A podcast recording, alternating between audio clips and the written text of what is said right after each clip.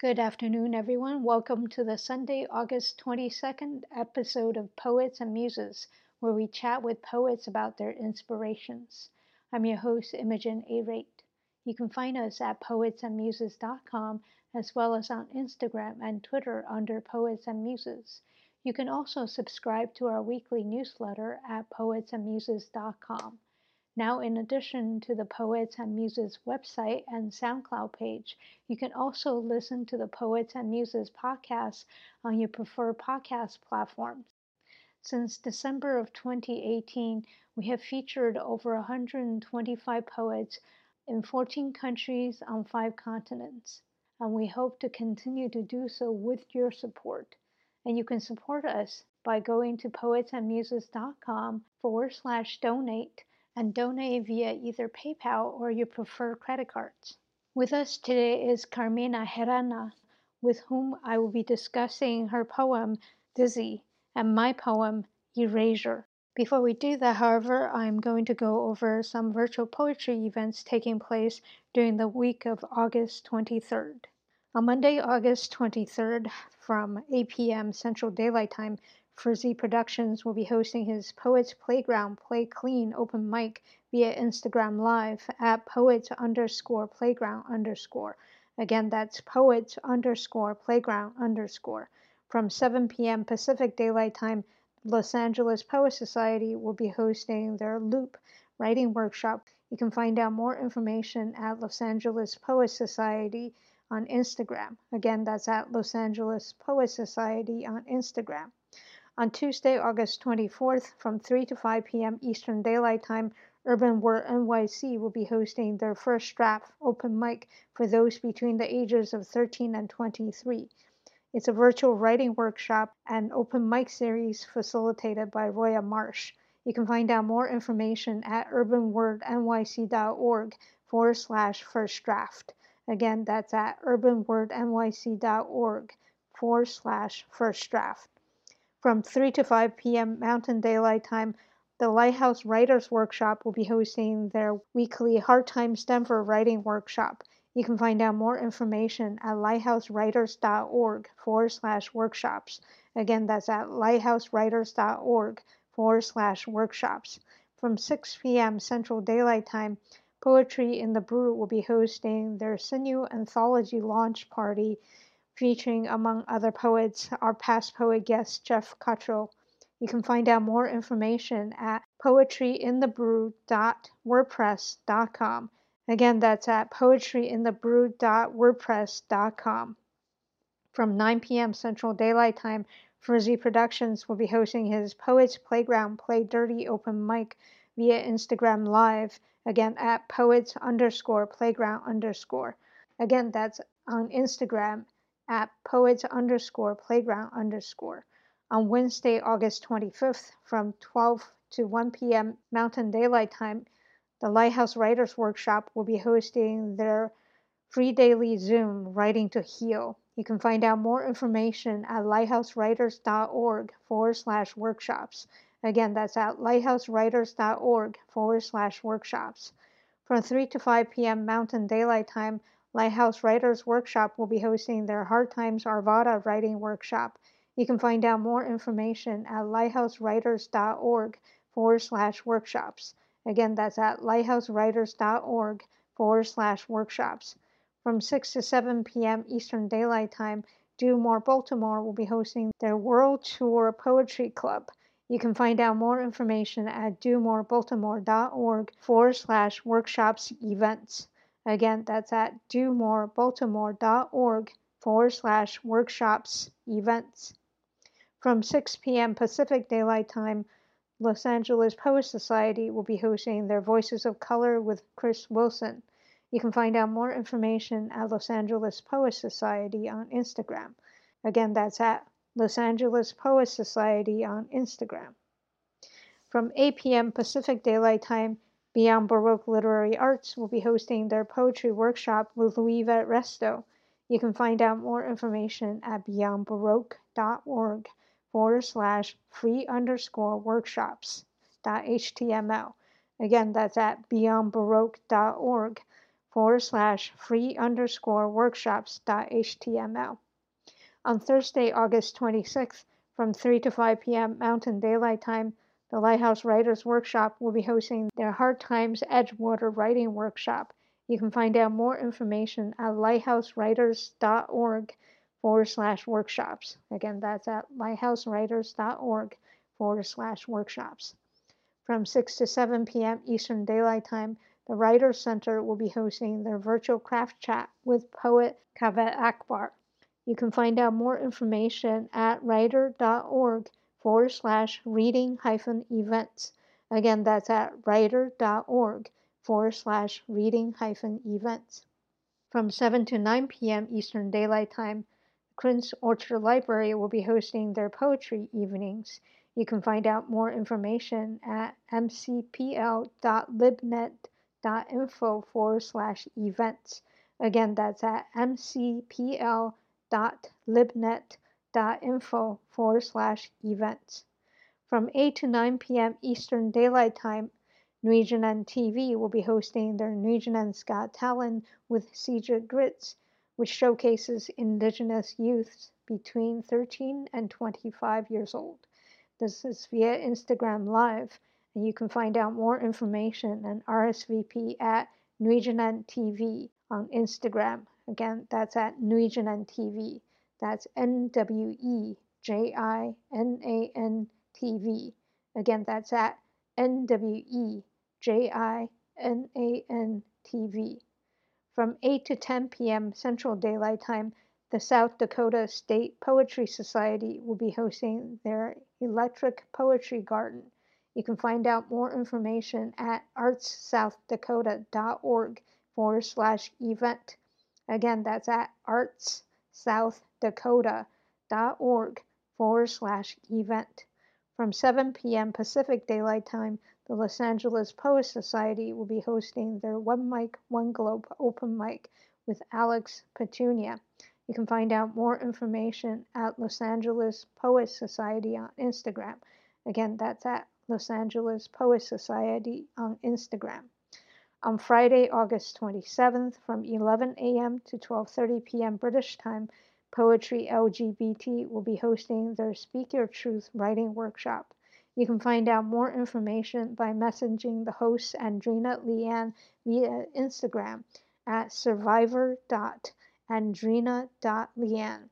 Andreena is spelled A N D R E E N A. Leeanne is spelled L E E A N N E. From 6 p.m. British time, the Whifflin Theatre will be hosting their Scratch Night open mic. You can find out more information at Whifflin underscore theater on Instagram. That's W I L F L E N underscore theater with R-E instead of E-R. Again, that's W-I-L-F-L-E-N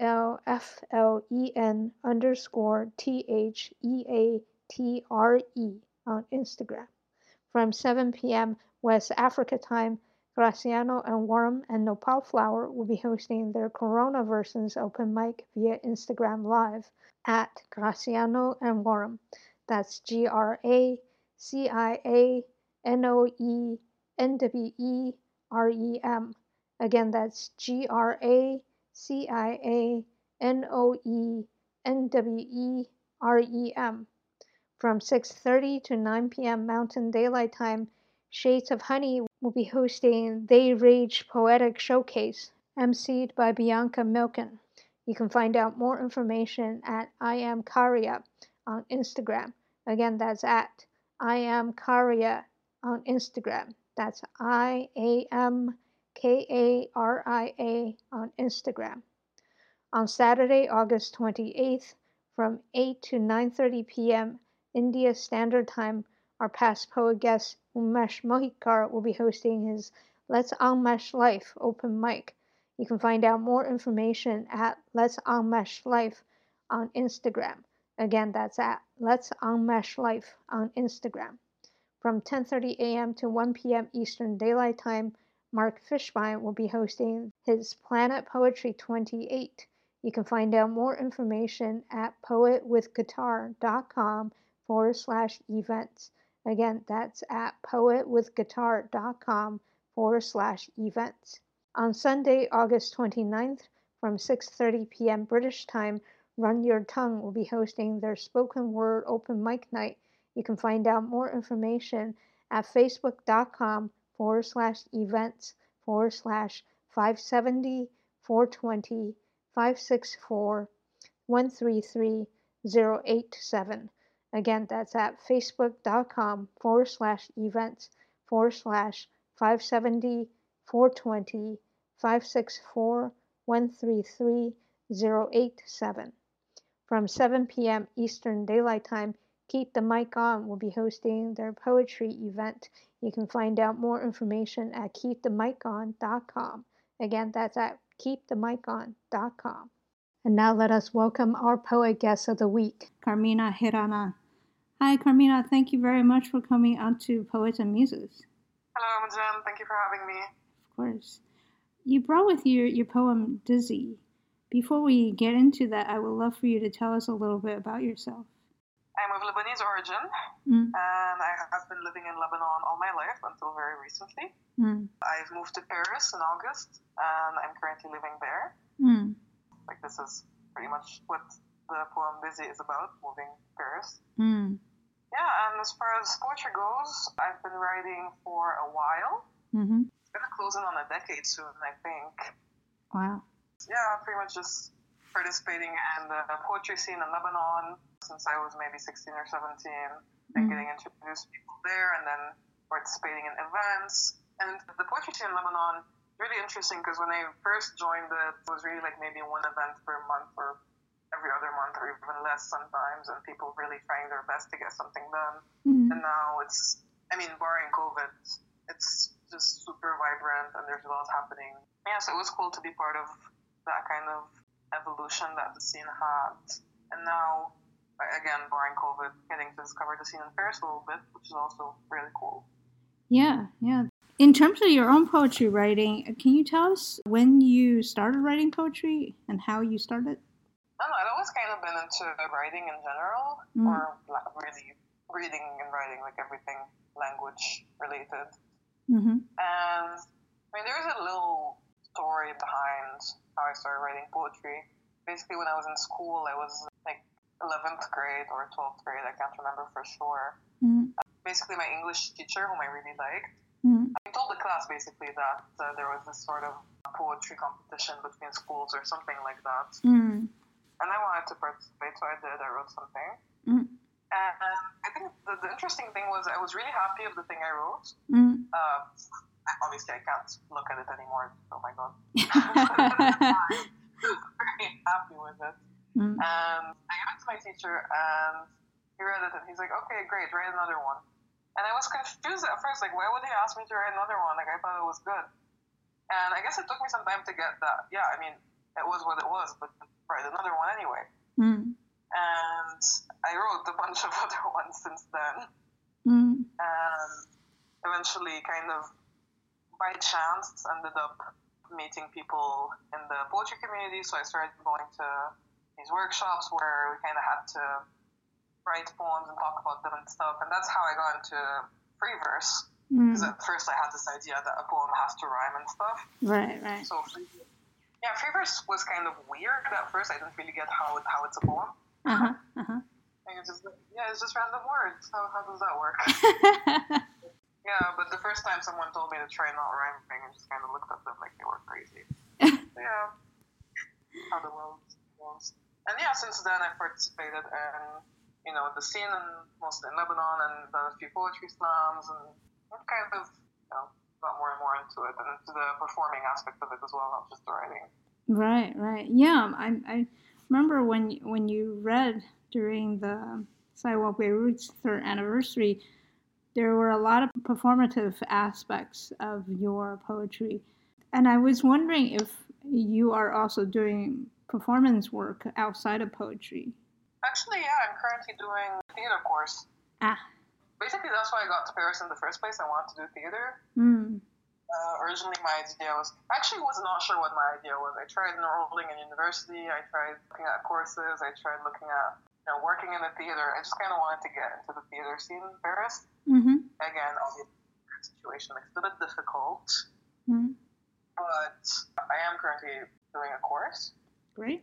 centered around acting with some aspects of singing and choreography and improv and like everything to kind of build Mm. the skills for this kind of thing. Mm-hmm. And I'm very much into performance art in general. Mm. Like I've, I've, like I've tried my hand at a bunch of things, including stand-up comedy and drag. so Ah. like pretty much everything that involves being on a stage. Mm. Mm. Yeah. And obviously, I enjoy writing very much, but the performance aspect of it is possibly. And even when I write, actually, I write with performance in mind. Mm. This is something I've developed with time. Mm-hmm.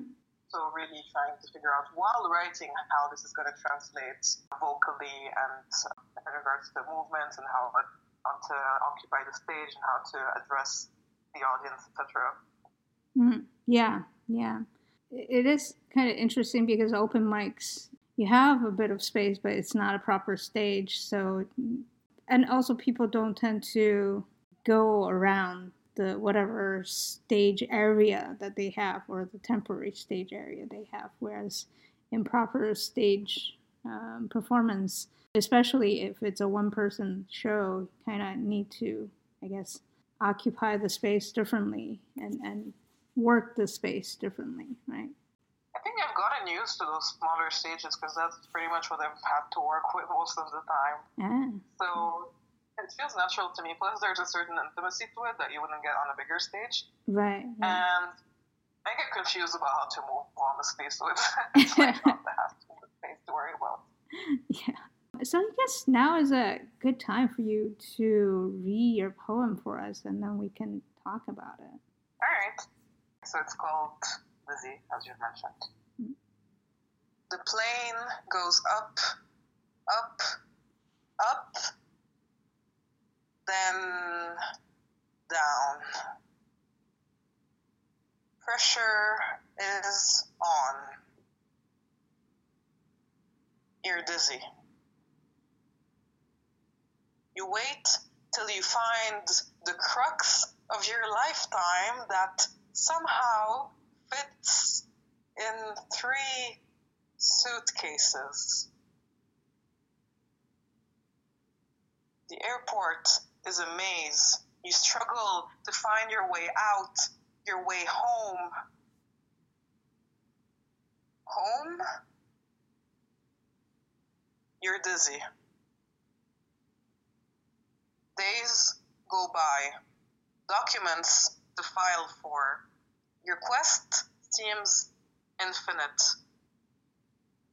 Too much effort for paper, but you stick out your neck anyway, begging for a stamp on your forehead that proves you belong here. You're dizzy. You take the subway, wade through a sea of legs and arms and heads. Can't tell if the look in their eyes means ill intent or if they're all just weary. They're moving so fast. They know where they're going. You don't know where you're going. The hum of the escalators feels menacing. The screeching of the trains on the rails feels threatening. Your face mask feels too tight. You can't breathe. You're dizzy. Reach the surface, panting, sweating, heaving, wondering why you're even here.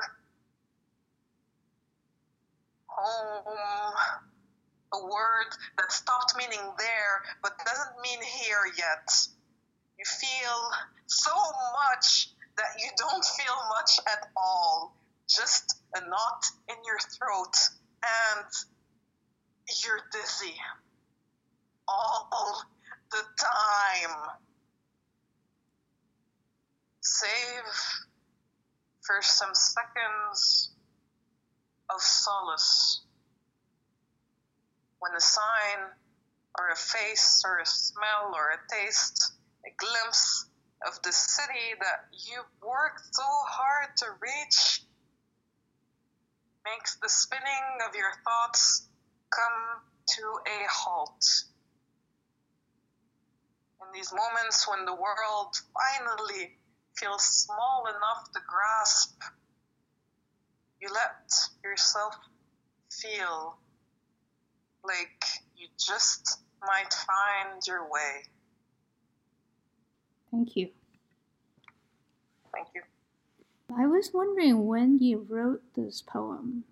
Okay, so actually, I had very recently gone to Paris. It had maybe been a week or so mm. at the time I wrote it. Mm. And it was for the well, Paris Open Mic. So I wanted to go to that. Mm. And as you said earlier, when I got here, they had events outdoors. Right. And they have a theme each week for their events. Mm-hmm. And the theme that week was Dizzy. Mm. And when I read the theme, I kind of had an idea of what I wanted to say with it. Mm-hmm. For some reason, I ended up writing it on the day of the event. Mm. I just kind of like went out in Paris and sat somewhere and started writing. And I was actually very happy with myself because I wrote it, edited it, memorized it, and performed it in the same few hours. that is, you should be proud. My God. I wish I could memorize anything that I write. this is wonderful. Thank you. You mentioned that you had gotten to Paris in August. Was that after the Beirut explosion? Yep.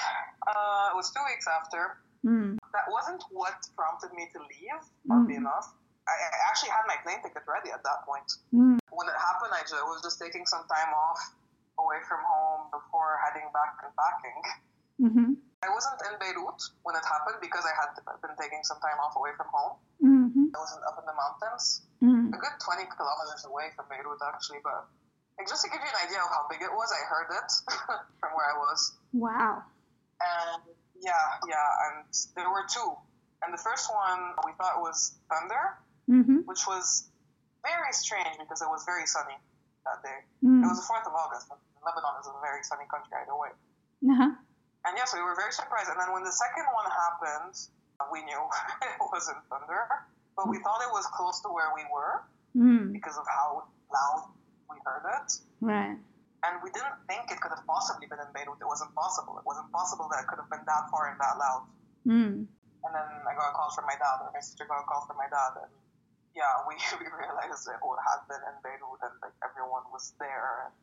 And so yeah, like I was extremely fortunate that no one I know was severely affected by it. Mm. There was some material losses, but and all of it was fixed since then. But no one was severely injured in my surroundings, thank goodness. Yeah, that's good. Uh, and it felt weird leaving after that. It felt extremely weird leaving, and leaving everyone behind after that. I just kind of want to pack everyone with me. Yeah, I can imagine. I have wondered, since you also sent me a poem about the explosion itself, if the explosion also play a sort of a, a silent but present role in this particular poem. This one, not directly, maybe silently. Yeah the thing that's interesting about the poem you're mentioning, that's not the poem we're talking about now, but and about the the explosion related to my poetry writing. When it first happened, I couldn't express myself about it at all. Mm. Extent that I started stuttering. Uh, I had never stuttered before in my life, mm. and now I have a slight stutter since the explosion. Oh wow! Like it literally impacted my ability to express myself. Mm. And at the beginning, like I, I, I drew something I, at some point. I painted something because I needed to let something out, and words weren't doing it. Right. And in this poem, I don't know. I think I was avoiding confronting how I felt about it for a very long time. Mm-hmm. And the other poem that you mentioned, basically, I wrote it.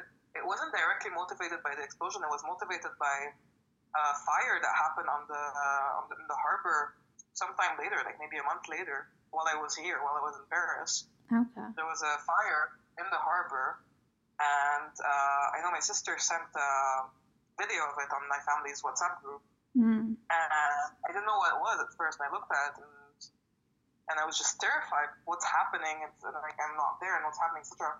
And then I found out it was just a fire, but and that's the horrible thing. You're saying just a fire, like it was pretty bad, but it wasn't right. as bad as we could have done.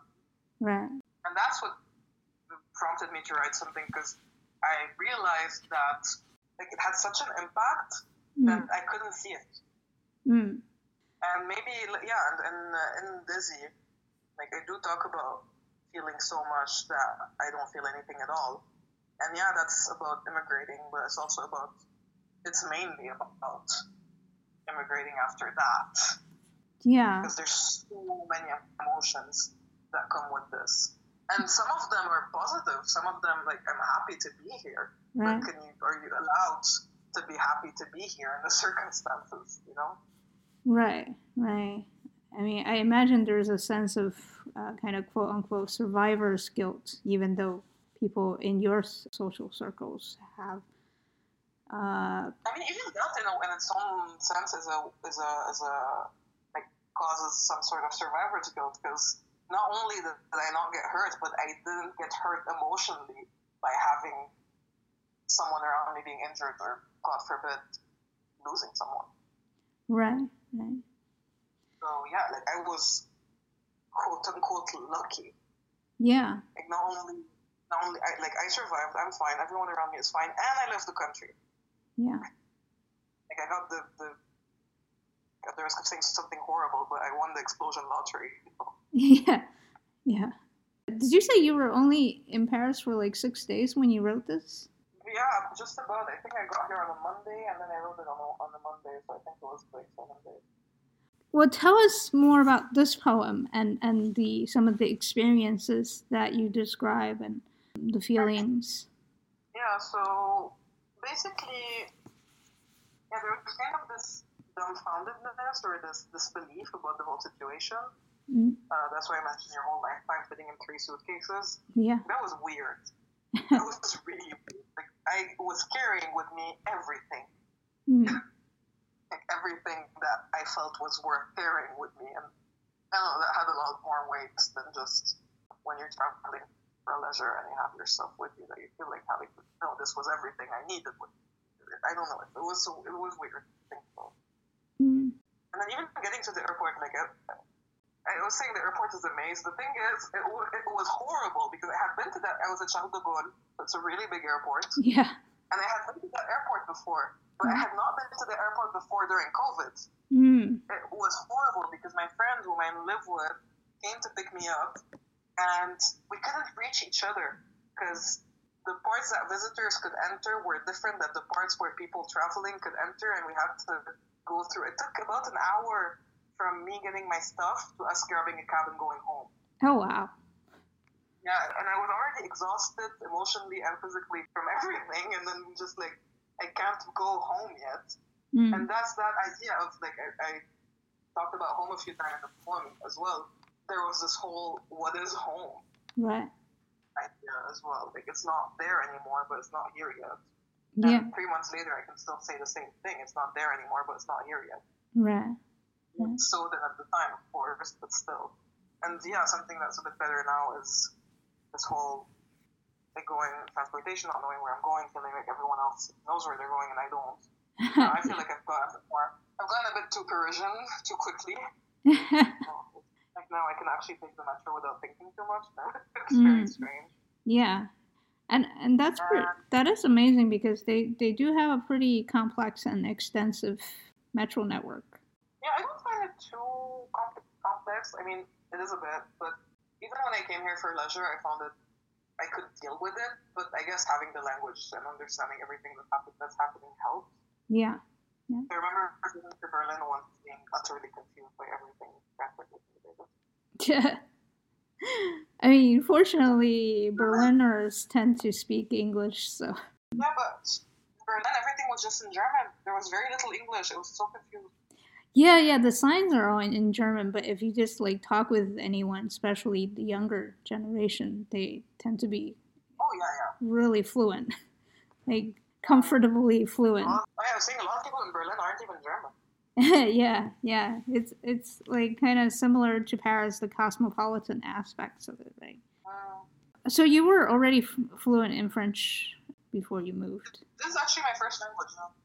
Ah, okay, okay. I still haven't figured out which Lebanese people tend to speak French, which tend to speak English. I'm I'm trying to figure out because you know it's not like uniform by any means. I don't know either, but I can give you a bit more information at least. Oh, please, yes. Um, so one thing is that the school system in Lebanon is divided. I mean, every school would have Arabic as the first language, mm-hmm. but then your second language would either be French or English and the third language would be the other one. Mm. And uh, the third language wouldn't be given much attention at all. Ah. So, for example, I was in a French speaking school, mm-hmm. and the English we learned was like, I don't know, the cup is on the table. Not much more than that. Up till like, I don't know, 10th grade or something. right. But your so, English is amazing. So I, I'm surprised to hear that. It sounds like you practice French as much as English, basically, is what I'm saying. Yeah, the thing is that it's way easier to pick up English when you know French than the other way around. That's the issue. French speaking people would still be exposed to English everywhere. I mean, media, the internet, people, mm. everything. Mm. So most people, I'm not going to say everyone, but most people who speak French fluently would also pick up on English. Whereas the other way around doesn't really work because if you speak English, you're only going to need English. You're not going to need to pick up French. Ah. So if your family has put you in a French school and then maybe they speak French, because uh, in Beirut, like certain areas tend to speak more French and certain areas tend to speak more English. I don't know exactly why that happens. Mm. It depends on a bunch of factors. French used to be a much more important language in Lebanon since the country was under French mandate and uh, right. it was the official language with Arabic. Right still kind of is, but no one cares much anymore as much before. And there's even like people who don't speak French would tease French speakers about it. Uh-huh. I don't. I never understood what's so funny about it. Like, oh yeah, you speak French. Like, yeah, I speak French. What about it? I figure like the French colonialism has something to do with the French being spoken in the country. At the same time, I just thought it was much more of a blanket influence than anything. But I think I think right, right, because you know, like after the explosion, the French president was there, and yeah, so I was like, oh, okay, so there's still that very special, quote unquote, special relationship.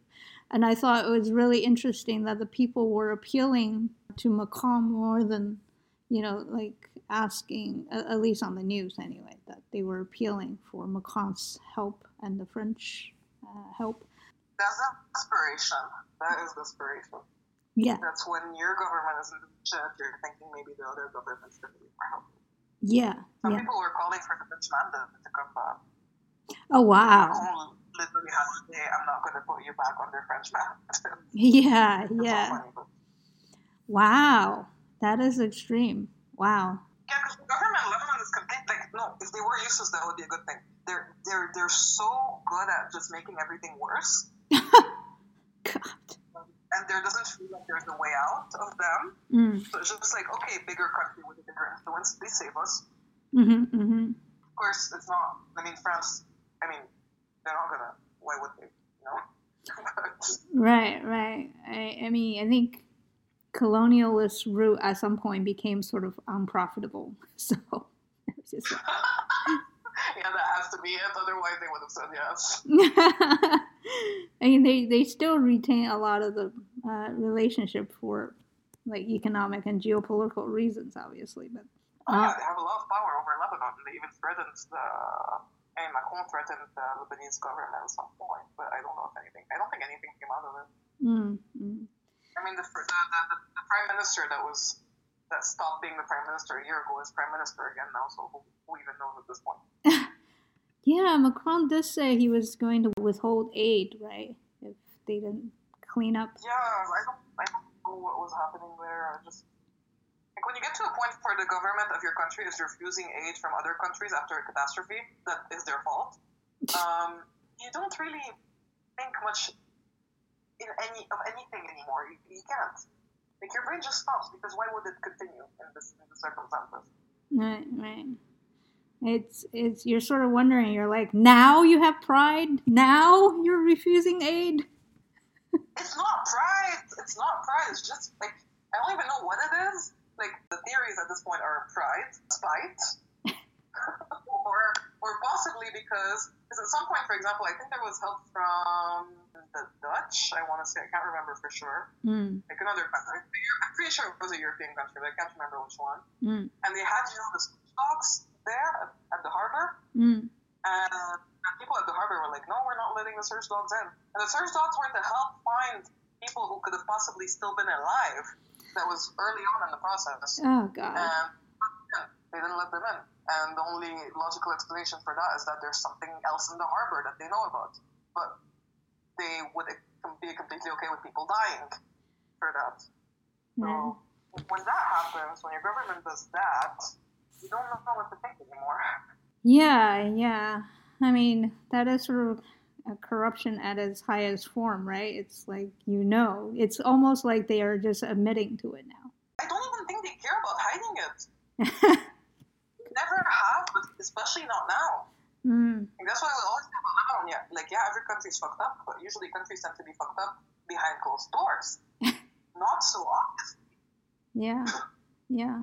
I guess that's how that's how you the the line that you're talking about not feeling home is home where is home and this idea of kind of yeah I never yeah I never properly felt at home in Lebanon anyway but that's where I, that's where I lived all my life right right it sounds like that's not a new feeling so I was wondering how come that is no, no it's not a new feeling I don't feel at home in Lebanon because um, for a lot of reasons I mean, first of all, obviously, it's not a country where you feel you can ever get any stability.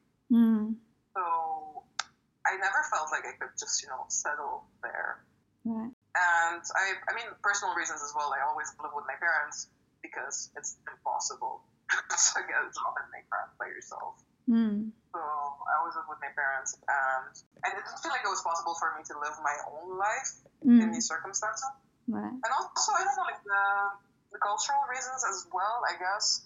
Like one thing was, for example, like I said, French is my first language, mm. and although I'm very, very comfortable with English, I am slightly more comfortable with French. Mm. So, uh, for example, I wanted to do theater, and then the only options I had in Lebanon were to do to go to the Lebanese university and do it in Arabic, which I could not. Like, absolutely, either way, I wasn't accepted because I couldn't Mm. I have to do a monologue in Arabic, and I couldn't do it. Mm. I'm not comfortable with Arabic to do that. Mm. So a bunch of cultural stuff as well didn't fit what I was looking for, which again is surprising considering I had spent my whole life there. Yeah. yeah. So yeah. yeah, that's about. I mean, for a bunch of reasons, it didn't necessarily feel like home, and that only got worse as of October of last year when the protests started happening. Mm-hmm. Everything started being more and more exposed. Mm. But furthermore, also that when I, when a few years earlier, when there were the elections for parliament, mm-hmm. and it was the first time I could vote because voting age in Lebanon is 21. Yeah. It meant nothing because the votes were rigged and then whatever. Like a bunch of crap happened around that. So it kept feeling like whatever you do, it doesn't matter. Mm-hmm. And and obviously there's some amazing initiatives happening in Lebanon because some individual people have the strength and the drive to do that. Like, for right. example, you mentioned sidewalk earlier. What my son has done with sidewalk is mind-boggling. Mm. In this kind of country that has zero support for culture, mm-hmm. uh, being able to have this kind of open mic every week for three years now, like that's amazing. Mm.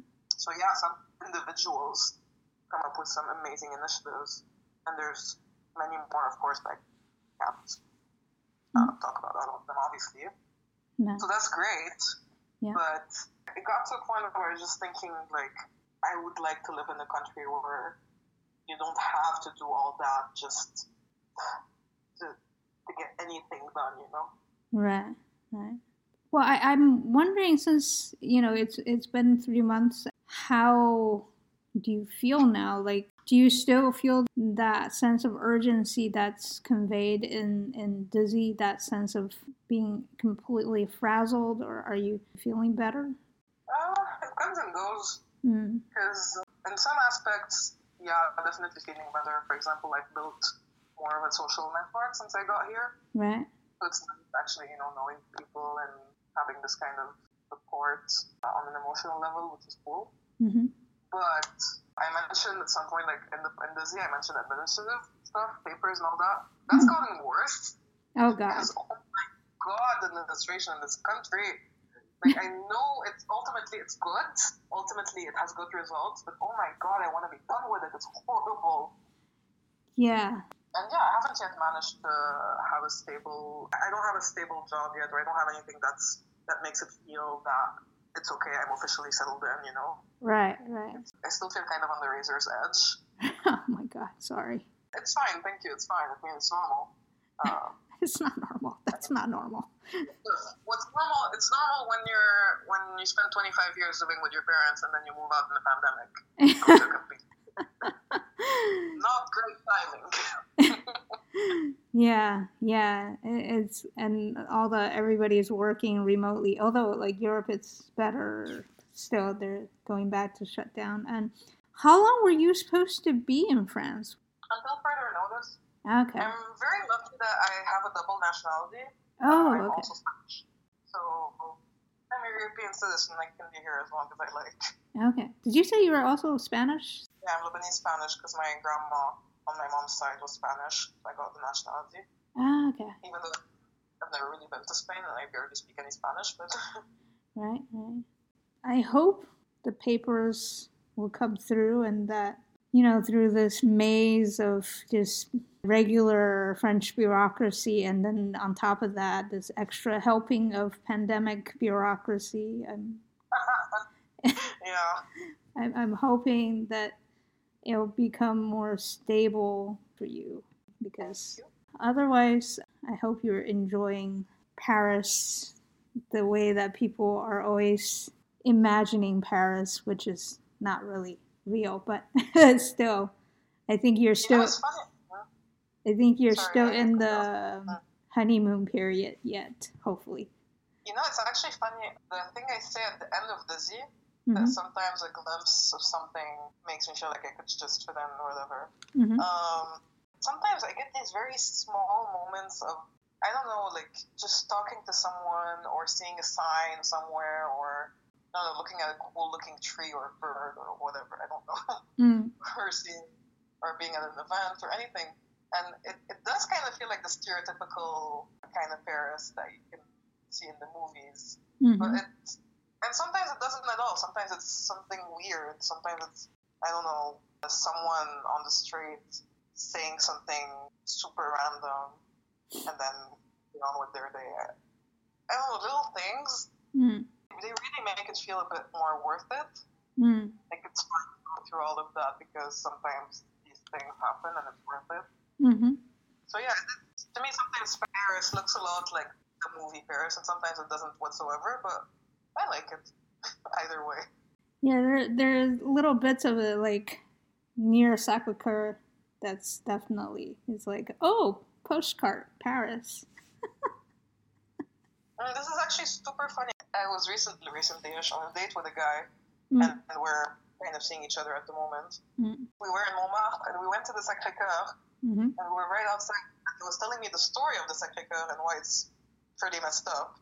Mm. Not gonna go because I forgot the details and also it's long, so feel free to look it up. And then we were kind of like sitting on the stairs there. That was before lockdown, obviously. Mm. And kind of, you know, cuddling up, and there were a bunch of other couples there. Mm. And it was nighttime, and you can see the lights of Paris in the distance. Mm. I just couldn't stop laughing at how cliche that was.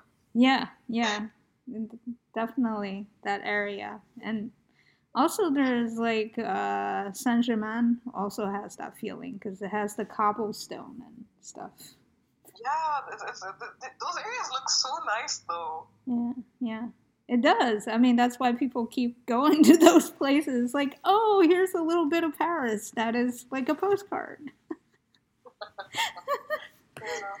anyway, so picking up on the sense of not feeling at home anywhere uh-huh. is why I send you my poem. Yeah. It's called Erasure. So I'm I'm going to read that and we can talk about it. Erasure. To them, I am white.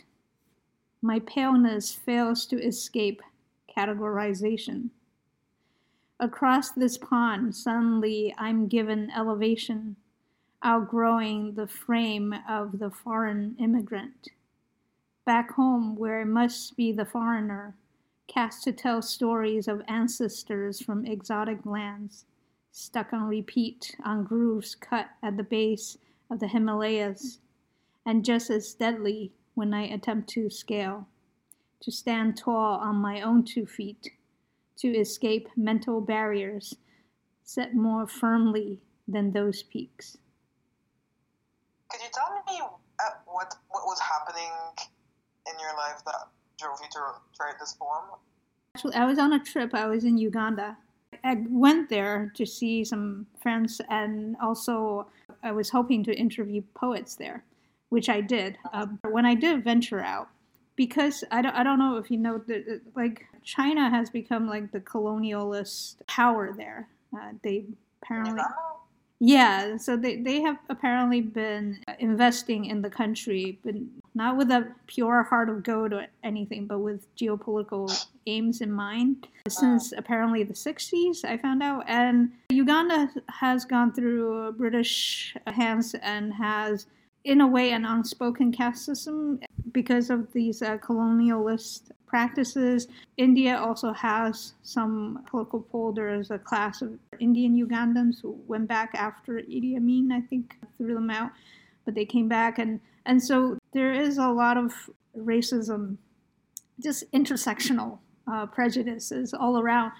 So I'm, I'm Asian American, so the whole time, every anytime I went out, basically people would would say like China, China, China. They would call me China no matter what. Like I think there was like one person, a stranger, who, who crossed my path who said Japan, and I was like really happy about it because I was like, oh, a difference, you know. But um, oh.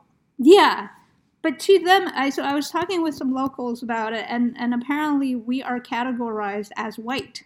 Oh.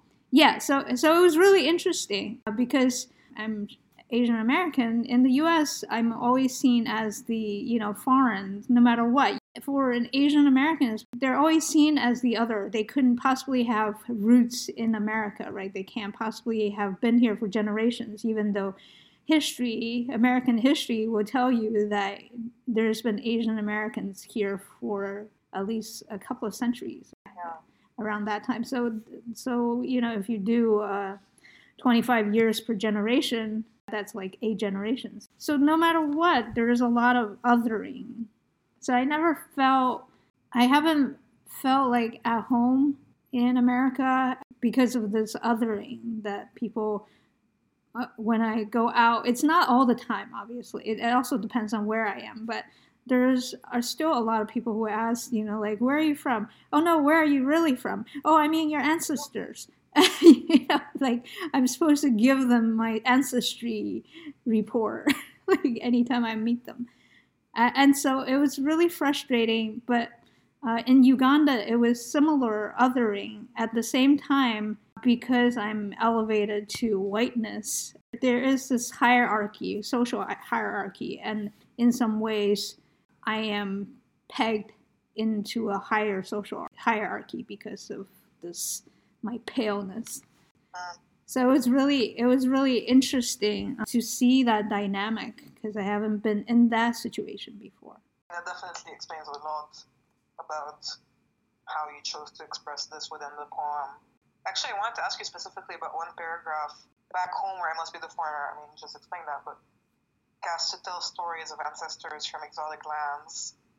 Actually, more specifically, sorry, I meant this, the paragraph after it. Mm like I'm curious about why you chose to express it that way. Stuck on repeat on grooves cut at the base of the Himalayas, and just as deadly when I attempt to scale. I'm curious what drove you to choose to express it in that manner. I, I guess partly because I've been to the base of Himalayas, even though it's not as related to my uh, ancestral land, I would say, but but still, like that is the most well-known mountain in Asia, I think. I could be wrong. Mm, yeah, probably. Yeah, and and there's a lot of people who try to scale it, and most people whom we often don't hear about die uh, in the process. So there is a sense of danger to it. It's famous and it's dangerous. And so I wanted to give people a sense of what it feels like to kind of overcome this prejudice of, you know, me being seen as a foreigner, whether I am at my home in America or, uh, or quote unquote home in America or in Uganda, but especially at home, this feeling whenever I'm being asked over and over again where my parents are from, where my ancestors are from, it just always pegs me as not part of American culture, not part of the American narrative. And so I, I wanted to give people an idea how incredibly ingrained that is. Yeah. On that note, actually, in the last two lines, escape mental barriers set more firmly than those peaks. Of course, there's the mental barriers of others that perceive you as other. But do you think that this kind of perception from others that, I understand correctly, has been happening pretty much your whole life, has given you some sort of mental image of yourself that you have to fight or that you have to be conscious of, in a sense? I think it makes me kind of feel like I need always to be a little bit wary. There is always a little bit of uh, a, a light armor that I'm I'm put myself under, so that I don't feel hurt when people say it. Uh. You have to learn to sort of roughen your skin a little bit, and and so you're not reacting always like, oh my god, that's so painful. Because some some people though it's not always done on purpose, but some people would do it just to make you feel bad. So, and I kind of felt that in your poem, but I wasn't sure, especially after we talked about it, if that sort of armoring was the kind of feeling that you had in Dizzy, especially when you were describing being on the metro. It is, to an extent, similar, yeah and kind of being wary of the outside world. Mm. Except it was there in Lebanon as well. It wasn't just, it's not just here. Oh. In here, it's caused by being in a new place and being. But that's the, the interesting thing is, I have the kind of like the opposite situation as you have. Mm. I pass for I pass as white. Mm-hmm. I'm Arab, but I'm pale skin and I look quote unquote eccentric, like I have weird colored hair and kind of makeup and outfits and whatever. So mm-hmm. people, and, and my first name doesn't sound Arab at all, and it's not. Mm-hmm. So I don't give the impression of being other. Mm. I fit in just fine. Like sometimes it's weird. It's, it feels like I shouldn't be allowed to fit in this well when others don't. You know what I mean? Right. Like Right. sometimes people here who are Arab or black or of another ethnicity would not be seen or treated as well as I am, even though I am also Arab. Right, right. So it's just it's so difficult to grasp how something like the color of your skin and your features can be can so strongly define how people treat you. Yeah. And yeah, I definitely it's super interesting the way you put it in your poem, like how it's an otherness both in Uganda and in America, but the results of that otherness are completely different. Yeah, yeah. I wonder because you have said that you pa- you can pass as white in France, that you felt like similar to me the othering when you grew up in Lebanon. I don't know. The thing is, it's happened that people thought I was actually a foreigner, mm-hmm. especially if someone would come up to me and we'd speak English mm-hmm. they would assume I don't speak Arabic. Mm-hmm.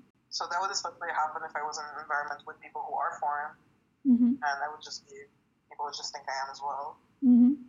I don't know. It wasn't too frequent. Right. It wasn't necessarily something that happened all the time, or it definitely didn't hurt. But yeah, maybe it's contributed to me maybe feeling quote unquote different mm-hmm. and not feeling necessarily at home. Mm-hmm. I'm not sure. I never really thought about it that way, but it could have. But I don't think it's the only thing. Right. Right. I think maybe I tended to westernize myself mm. a lot. Mm. You know, exposure to, the, to that culture and like certain tastes. I don't. I don't like my cultural tastes are very Western. Uh huh. And the the kind of things I'm exposed to tend to be very Western. Mm-hmm. So I don't identify with their culture very much. Mm. It's not necessarily about the appearance. Right. Just, kind of. Yeah. Would you consider going living elsewhere to somehow evade this otherness? Well, that's just it. I would not be able to because it's it's in my facial features. I can't I can't get away from it. You know, I can't pass for white. Even if I was living in a predominantly Asian country, I mean, I think facially I would pass for, but as soon as I start talking, as soon as I start doing what I do, I think they would recognize me for being a foreigner because I'm very American in the well, to other people's minds, I'm very, very American in the way that I act. I think I think it's just my personality lends itself to this sense of Amer- Americanness, the very like straightforward, gung ho kind of uh, individualistic, independent kind of way of that. But that's just me, like me being me. I have tried to live elsewhere, not necessarily because of to get away from this otherness, which I think is until we change people's mind, it's really difficult to get away from. I just enjoy living in different cultures and seeing how people act because of their upbringing through different cultures. So I have I have lived in other places and I wouldn't mind going to live in other countries again because I think I think it brings uh, about a different it opens your mind to Yeah. to different perspectives. So Yeah, I can definitely see that. The person I am here is different from the person I was in Lebanon. mm, And this happened through coming here. yeah. And yeah, I, I agree that it's really interesting to explore different cultures and more specifically explore how people are in these cultures. Right. Um, yeah, I guess it helps to bring.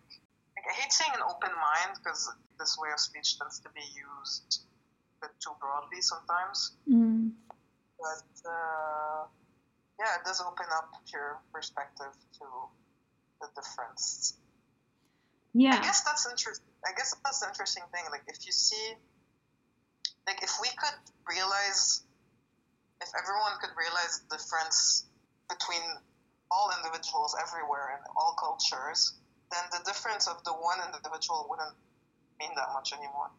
Yeah, yeah, that's the irony, isn't it? If we realize that, if we realize the heterogeneity of people, just uh, culturally speaking, it's it's always interesting because I I find that you know whenever I encounter prejudice, it's people just sort of fail to realize how they may differ even from people within their own cultural groups, right? They they people always assign the reason as they assign the simplest and the most simplistic reasons and the wrong reasons which is oh because oh they, they're a different gender from me or they're from a different culture you know they, they're from a different race as me ethnicity like all, all of or religion all of these things and it's not because of that it could just be individual differences you know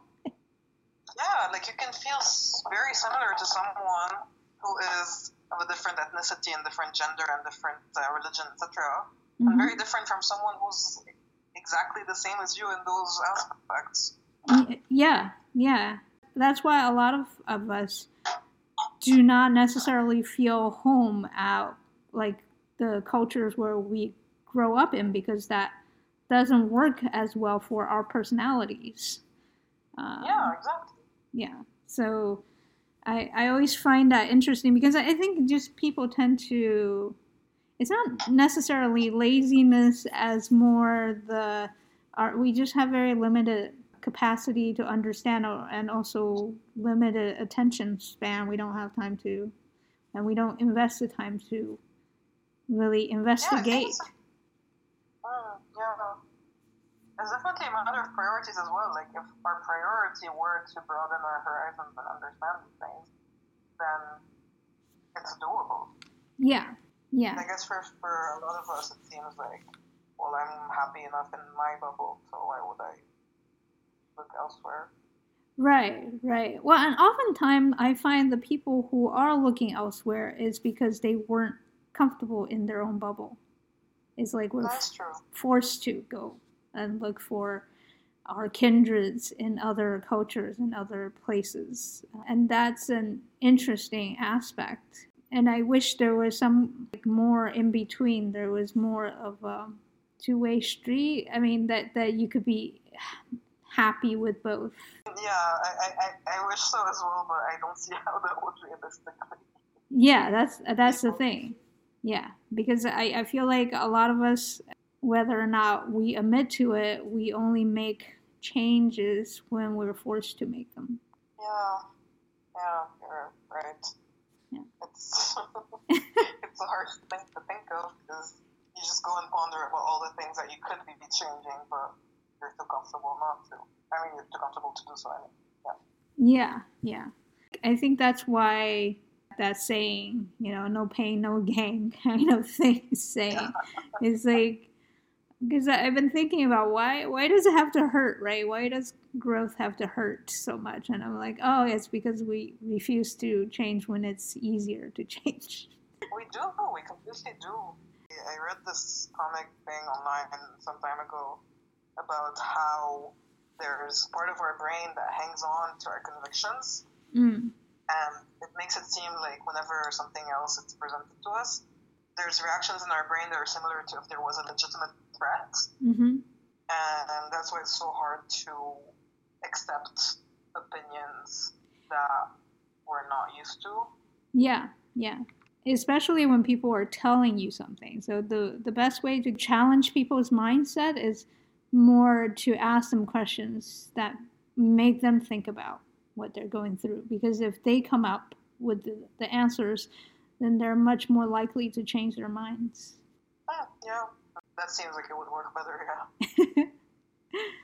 so, just to conclude, I was wondering if you have any virtual poetry events you would recommend, and also uh, how do people, the listeners, uh, follow you? What are your social media website links? As far as poetry events go, the, the two I would recommend are two that we had mentioned mm. during our talk, so the Sidewalk Beirut event and the, uh, the Paris uh, open mic event. Mm. So, you know, my two little poetry homes. Right. And so, how, how should people follow you online? That's the thing, I don't really have a platform for my poetry. Mm. So. What about just in general?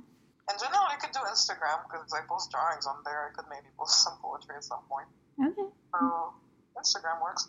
Okay, so it's I wouldn't even know how to pronounce my Instagram name, which is fun.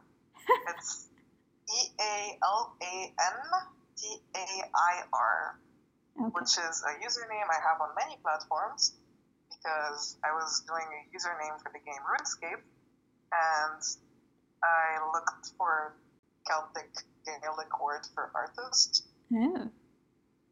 Yeah, that was like, I don't know, a bunch of years ago. Okay. So, and since then, and I, again, I still don't know how to pronounce it, but it's as I have spelled it. Okay. Cool. Well, thank you very much for taking the time to talk with me on Poets and Muses. thank you very, very much for having me on Poets and Muses. Yeah, thanks. As always, you can find us at poetsandmuses.com as well as on Instagram and Twitter under Poets and Muses. You can also subscribe to our newsletter at poetsandmuses.com. In addition to the Poets and Muses website and SoundCloud page, you can now listen to the Poets and Muses podcast on your preferred podcast platforms. Thank you for listening. I'm your host, Imogen Arate. I hope you have a safe and healthy week, and I look forward to bringing you another episode next Sunday.